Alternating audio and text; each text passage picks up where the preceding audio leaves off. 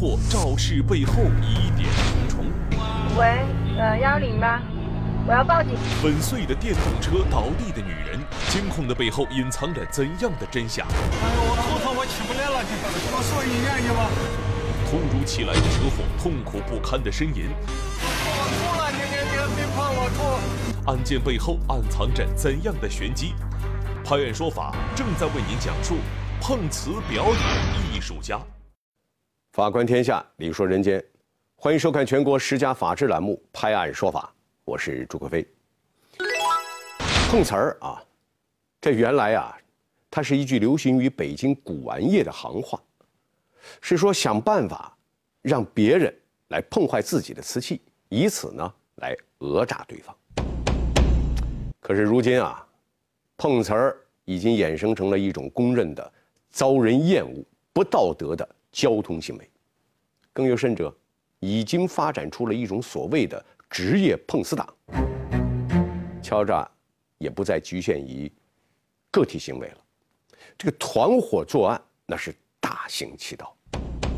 专业碰瓷团伙分工明确，演技精湛，整个行骗的过程啊，那是天衣无缝。这不，家住。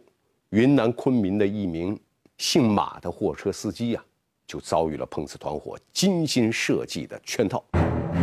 这是怎么回事呢？这还得从今年三月份的一天开始说起。一可拍案，货车司机巧遇车祸，不慎落入精心骗局。二零一六年三月的一天，马先生驾驶着大货车途经昆明。在行驶到一条小路时，发现路边有人提示他撞到人了。我就下来看的时候，就电动车在路路中间，人就躺在路外面，人就躺着嘛。马先生发现被撞的是一名女性，该女子此前驾驶的电动车已经被货车压得支离破碎。虽然女子的身上看不出外伤，可是万一伤及内脏啊，这后果可是不堪设想。我就问他说怎么样，干什么了？我要不要送你去医院打幺二零？他说不用不用。这女子的话可是让马先生的心里咯噔了一下。这不愿意去医院，万一受伤可怎么办呢？可是接下来女子却一直向马先生提出了私了的要求，这不禁令马先生觉得事情没有这么简单。我看了一下现场啊，都没有岔路口。我说你在哪里过来？你怎么到我跑到我车下面去了？电动车？他说我开过来你就撞到我了。我说我怎么会撞到你啊？我是直走，我慢慢走。觉得蹊跷的马先生随即报了警。很快，当地派出所的警察和交警来到现场。交警对事故现场进行勘查后，发现货车的右侧却没有任何刮蹭痕迹，种种迹象令人生疑。为了求证，警方调取了事发路段的监控。像现场监控就显示出来，是跟着一起骑车的一个男子，自己的电动车驶在大大货车的轮子底下，然后那名男子就跑的，没留在那个女的佯装下山，然后向大货车驾驶员索要赔偿。监控显示，当时马先生正驾驶着这辆大货车行驶在一条支刺道路上，紧接着两辆电动车一左一右的出现在货车后面。几秒钟后，黄色电动车在行驶到货车的尾箱中部时，电动车上的两人突然跳下车，骑车的男子直接把电动车推到了货车的右后轮下方，之后迅速离开，而乘车的女子马上倒地，挪动了几下后，面部表情瞬间显得很痛苦。还伴随着呻吟。看到黄色电动车一切布置妥当，左侧的黑色电动车也马上行动，加速行驶到货车车头，提示马先生撞到人了。马先生停车查看之后大吃一惊，只见车轮下黄色电动车已经被压得支离破碎，旁边的女子已经倒地，表情痛苦，就像是受了伤。而这一切却被路边的监控探头记录了下来，整个碰瓷儿的过程一目了然。目前，倒地女子因涉嫌敲诈勒索已被警方控制。而涉嫌共同作案的另两名团伙成员正在被警方追击。看完刚才的这个监控啊，不禁让我想起了一句话，叫“人心之毒有甚于蛇者”。这要不是有监控视频为证，这马先生啊，还真是哑巴吃黄连，有苦说不出啊。这从刚才的这个视频当中可以看出来啊。这伙碰瓷的诈骗团伙为了骗钱，那可谓是分工明确，为了谋取利益，可谓是用生命在碰瓷啊！这不，随着有车一族的不断增加，碰瓷儿已经成了大家耳熟能详的骗局代名词了。发生在路面上的碰瓷儿事件呢，也越来越多。碰瓷儿的伎俩有人撞车啊，车撞车啊等等。来，接下来啊，我可要给您看一下各种五花八门的碰瓷方式，您可要睁大眼睛好好看着。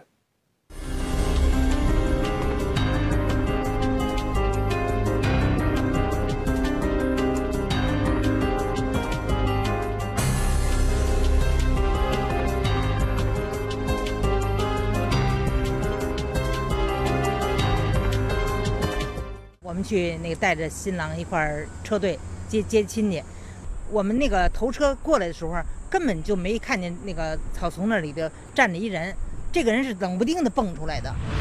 这名女司机描述的惊险一幕，恰巧被她车上的行车记录仪拍了下来。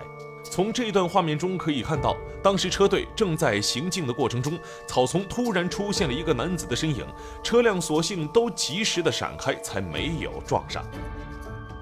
你人要摔倒，你肯定咣叽摔哪儿了哈？他噔噔噔，他往那个司机那方向轱辘，往那马路中间就轱辘。我就后来我们大伙儿都感觉这人绝对是碰瓷儿的。因为赶时间，车队的司机们并没有报警追究此事。仔细想想，不难发现，婚车车队一般速度较慢，喜庆的日子也比较赶时间，不愿意报警惹麻烦，而这正是碰瓷儿者选择作案的最佳条件。我不想让我自己受到伤害，但是呢，我又伪造一个事故现场，然后呢，对事主呢进行敲诈，它是这么一种行为。来看看下面这段行车记录仪拍摄下来的碰瓷儿过程。当时，司机驾车快要行驶到斑马线，一旁一位黑衣男子慢慢的倒在了几乎是已经停下的车上。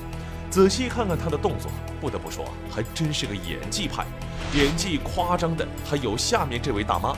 二零一五年十二月九号中午，李女士开车出门，上路不到半分钟，就远远看到一位身穿大红色衣服的大妈站在马路边，像是要过马路。李女士特意减慢了车速。不过紧接着，在离车还有七八米远的距离时，大妈像慢动作回放一样，慢条斯理地趴下了。李女士立即刹车，此时车离大妈还有五六米远的距离。见车子不靠近，大妈站了起来，边打着手势边靠近，示意车主不要动。走到车跟前，然后又趴了下去，还一个劲儿地往车底下钻。李女士这次明白了，这是遇到碰瓷儿的了。我要报警，有个人躺在我车子前面。武汉市汉口医院，我有那个行车记录仪的。二零一五年六月，安徽宿州一名黑衣年轻女子在闹市街头横躺在一辆白色路虎车前，情绪激动，语无伦次。面对路人的好言相劝，她的反应更加激烈。不让啊！哥，我给你两千块钱做事，我挣这么多日啊，再热我都能接受。赶紧去那边丢人现眼了，赶紧走！我不行，我一人不行，我娘死在这，你就死吧。我死，奶奶派过来。他们怕司机警觉，当场呢不提要钱，就是说上医院看看病，然后呢上车去医院的路上，再表示自己哎直接要点钱就可以了。要是司机坚持去医院的话嘛，他们也不怕。我跟你说，这帮人老狠了。事先呢，他们用钝器把自己的这个尾骨呢打伤，到医院就说是坐地下坐伤的。然后呢，验尿的话呢，就往尿里呢滴点血，化验结果就是肾受伤。您看看啊，这碰瓷的团伙啊，为了钱财可谓是不择手段，而且不惜冒着生命危险在演绎着碰瓷事件。这演技啊，这看起来可真是表演艺术家的即视感。可是令人意想不到的是，在去年的六月份，浙江警方却接到了一个男子的投案。该男子自首，并且称自己是一名碰瓷团伙的成员。诶，这不禁令民警大吃一惊啊！这团伙成员怎么好端端的前来自首？难道是良心发现了吗？啊，那么他又是因为什么事情前来自首的呢？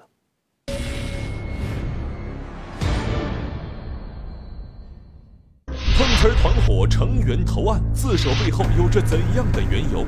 一般的就只是要把这个敲断嘛，把绳子敲断。最牛碰瓷儿大爷的碰瓷儿之路，他到底是如何屡屡得逞的呢？突如其来的车祸，痛苦不堪的呻吟。案件背后暗藏着怎样的玄机？拍案说法正在为您讲述碰瓷表演艺术家。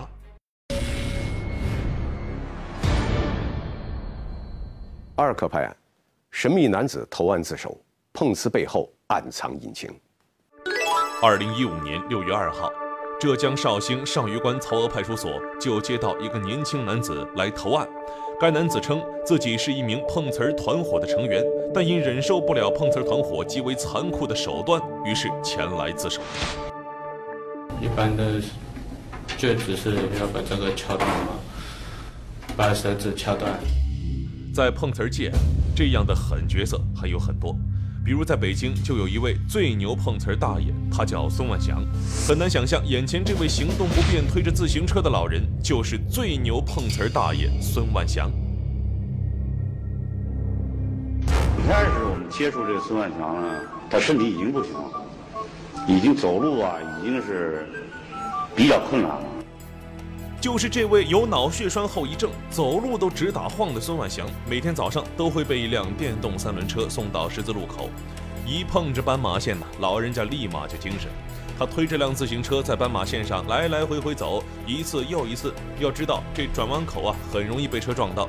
然而这就是孙万祥想要的结果。这些就是跟孙万祥有关的幺二交通报警台的报警记录。这一行行一列列时间从二零零一年直到二零一零年，跨度近十年。地点从北京市东城区、西城区、海淀区，最远的居然还到过几十公里之外的房山密云。他的足迹遍布整个北京城，被撞三百四十一次。现在我们粗略算一下，至少得二三十万左右。至少啊，二三十万，要是按这么多案子的话，但是咱查实估计也也就十十几万。那么，这貌似普通的老头到底是如何屡屡得逞的呢？要说孙万祥屡屡得手，靠的那是技巧。他一般都选择正在右转弯的汽车作案，而撞击的位置正好是司机的盲点。孙万祥作案的时间往往是选择上下班的高峰，碰瓷儿的对象大多选择出租车或者是女司机开的车，或者是外地车。我感觉后面有有个什么响声似的，我赶快一看，那自行车倒。我说大爷没事吧？他说我腿疼。我说那我带你上医院吧。他说我不用上医院。他说那你给我五百块钱吧。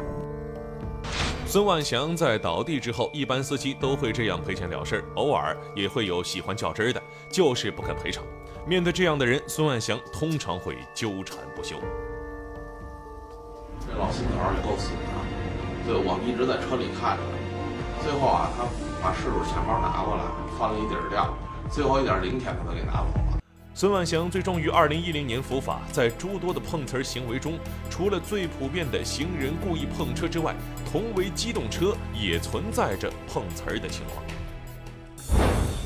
这段视频中，司机陈某正开着车正常行驶，前方亮起了红灯，他赶紧刹车减速，缓慢前行。就在他以为已经将车停住的时候，突然发现自己的车竟然和前面的黑色轿车撞上了。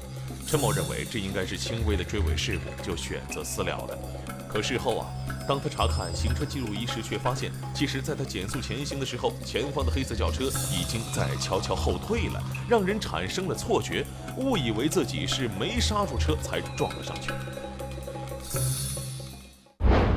有些碰瓷儿团伙也会想出不一样的办法，比如说他们会专门盯住酒驾的人进行碰瓷儿。正常的追尾事故呢，后车负全责，但是呢，他就是经过事先踩点跟踪，他知道前车驾驶员是饮酒状态开车，所以说就是呃肆无忌惮的上去就撞。喝酒了嘛，他肯定会下来主动跟你要求私了，啊，他要求私了，不需要我们去跟他吵闹打。这碰瓷团伙啊，可是花样百出啊！如此危险的行为，却为何屡见不鲜呢？有人说是为了来钱快，有人说呢是因为成本低，见不到钱，拍拍屁股走人。还有人说啊，是因为对于碰瓷儿行为的法律追责偏轻。相信，对于大多数车主来说，他们对于碰瓷者也是唯恐避之不及的。要是真的遇上，那可真是一件烦心的事儿。那么，难道拿这些碰瓷者就没有办法了吗？国家法律对于碰瓷又有什么样的界定呢？而碰瓷又是一种什么样的行为呢？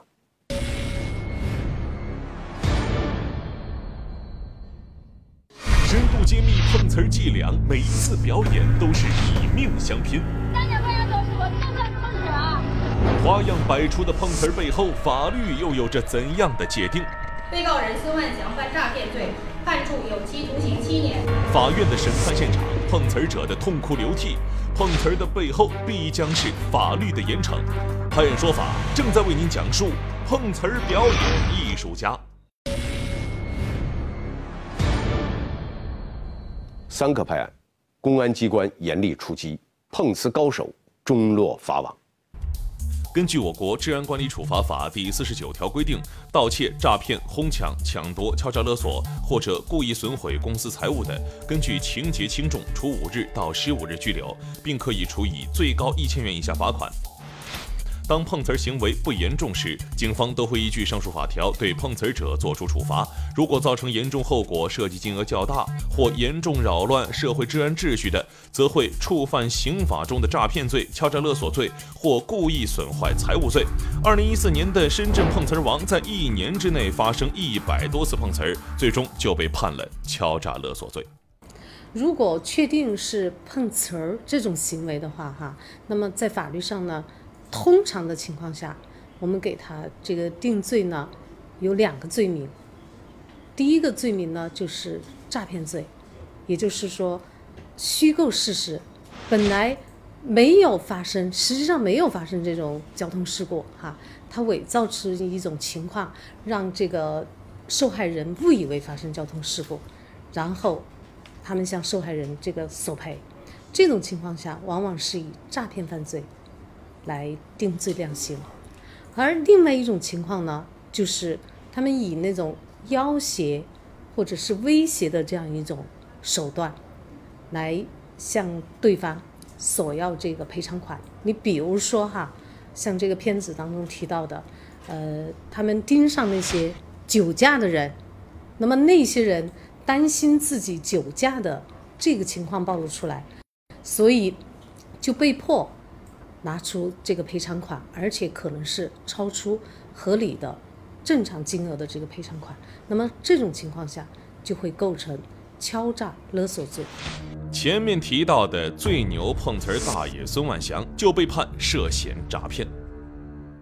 被告人孙万祥犯诈骗罪，判处有期徒刑七年。因为你现在患有身患疾病，不宜呢收监执行。法院虽然判处你有期徒刑七年。但现在呢，依据刑诉法第二百一十四条的规定，决定呢对罪犯孙万祥呢暂予监外执行。法院宣判后，孙万祥当庭表示不上诉，随后第一时间拨通了儿子的电话，像孩子一样哭着说判了七年。对于自己十年来做过的事情，孙万祥只是从嘴里很艰难地挤出两个字来表达：报案。横行一时的孙万祥在法律面前低下了头，而在碰瓷儿案件中量刑最重的，则是危害公共安全罪。二零一四年，重庆碰瓷儿团伙在重庆各大高速公路路口、收费站等路段先后作案四起，涉案金额近万元。当年的六月八号，当地法院就以危险方法危害公共安全罪，分别判处被告人两年到三年零两个月的有期徒刑。